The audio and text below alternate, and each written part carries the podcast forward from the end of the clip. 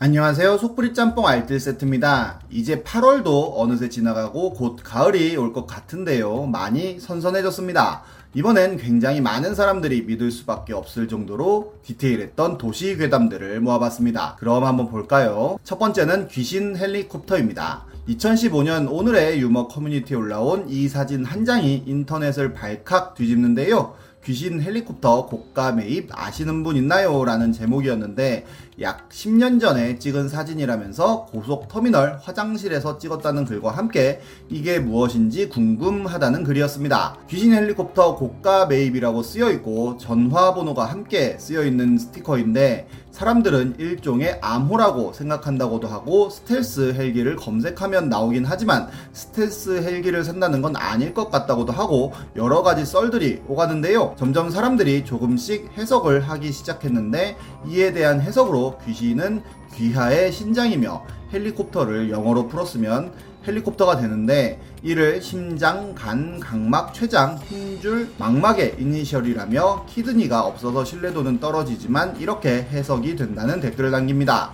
이는 결국 인터넷에도 널리 퍼지게 되고 1년이 지나 부산지방경찰청 국제범죄수사대장이 김현정 앵커와의 전화 인터뷰도 진행을 하게 되는데요. 이분은 실제로 2011년 장기매매 브로커 일당을 일망타진한 분으로 이런 번호로 연락을 하면 브로커를 통해 중국으로 가서 수술을 한다고 설명합니다. 그리고 헬리콥터라는 용어 역시도 신장을 H, 간을 L로 표시하며 정말로 장기 매매 용어라고까지 설명하는데요. 이렇게 이런 번호로 연락해서 수술을 받는다고 하여도 비위생적인 중국에서 수술을 하다 보니 부작용을 호소하는 경우들이 굉장히 많다고까지 합니다. 그리고 3년이 지난 2019년에 귀신 헬리콥터에 대한 제보를 받는다는 그 아래 메시지가 나왔지만 결국 이에 대한 방송을 제작하지는 않는데요. 한 여자에게 모든 것을 빼앗기고 결국 계곡에서 세상을 떠난 억울한 피해자의 방송에서 돈이 없어서 후배한테 3만원만 입금해달라고 했던 피해자가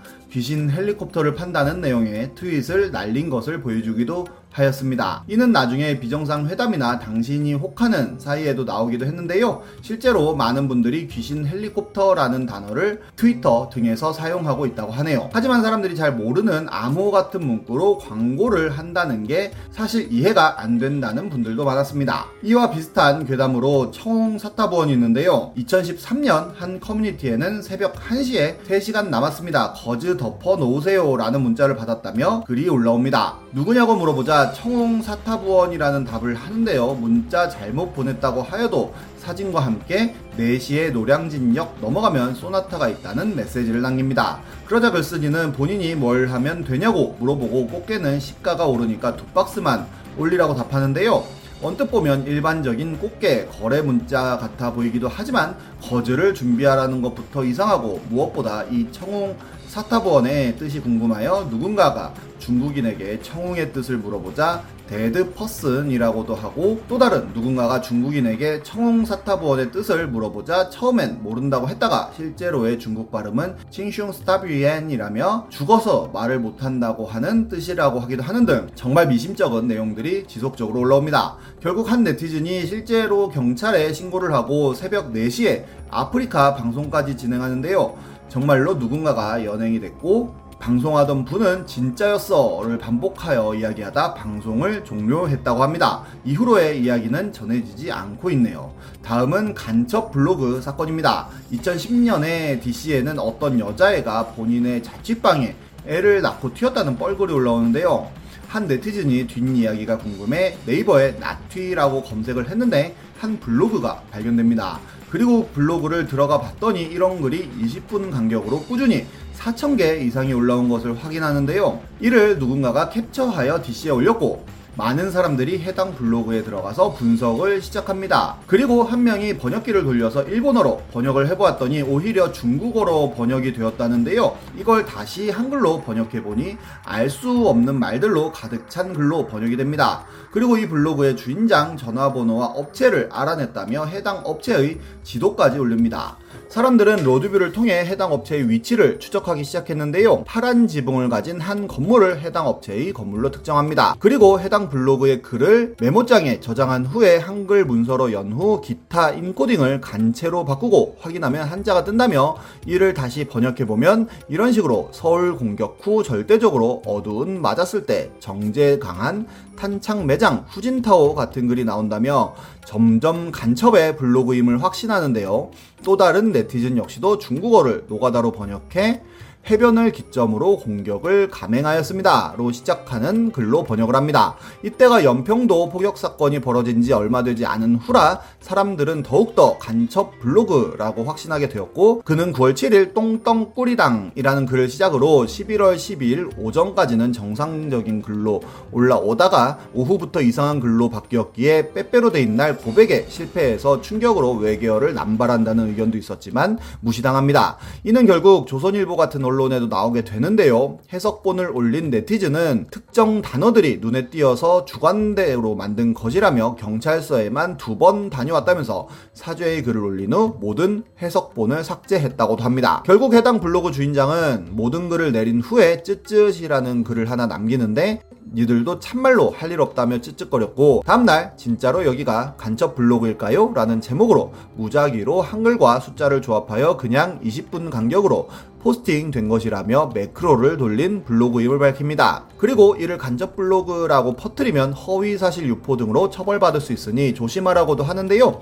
실제로 불법 바이럴 마케팅을 위한 블로그를 키우기 위해 매크로를 돌리는 사람들이 생각보다 많은 걸 보면 불법 매크로 프로그램을 테스트하다가 간첩 으로 오인받은 것 같긴 합니다. 이와 비슷한 간첩 메시지 괴담도 있는데요. 보아의 온리원을 당시에 네이버에 검색하면 국민학교 4학년을 알고 있었다로 시작하는 연관 검색어가 나오고 또 이를 검색하면 인터넷 나빠 번호에 70520으로 시작하는 연관 검색어가 나오고 또 이를 검색하면 끝이라는 연관 검색어가 나오는데요. 나빠라는 단어를 또 검색하면 스트로베리와라는 카페 글이 검색되는데 역시 전혀 말이 되지 않는 글이 나오는데 이 역시도 간첩 카페라며 큰 이슈가 됩니다. 개인적으로는 이것도 매크로 카페일 것 같긴 합니다. 한 개인 홈페이지는 그냥 우리말을 쓴 것 같지만 읽어보면 아무 말 대잔치를 하는 모습을 볼 수 있는데 다른 글들을 보아도 정말 말이 안 되는 글들로 도배가 되어 있습니다. 한 페이지에는 링크들이 걸려 있기도 한데요. 해당 링크를 타고 들어가도 역시 이한이 윤계상 열애설이라는 제목으로 금연 시작을 했다는 등 전혀 상관없는 글이 올라와 있습니다. 이 사이트의 메뉴 중에 갈개튀기라는 글이 있어 이 갈개튀기라는 단어를 네이버에 검색을 해보면 북한 음식이라고도 하는데요.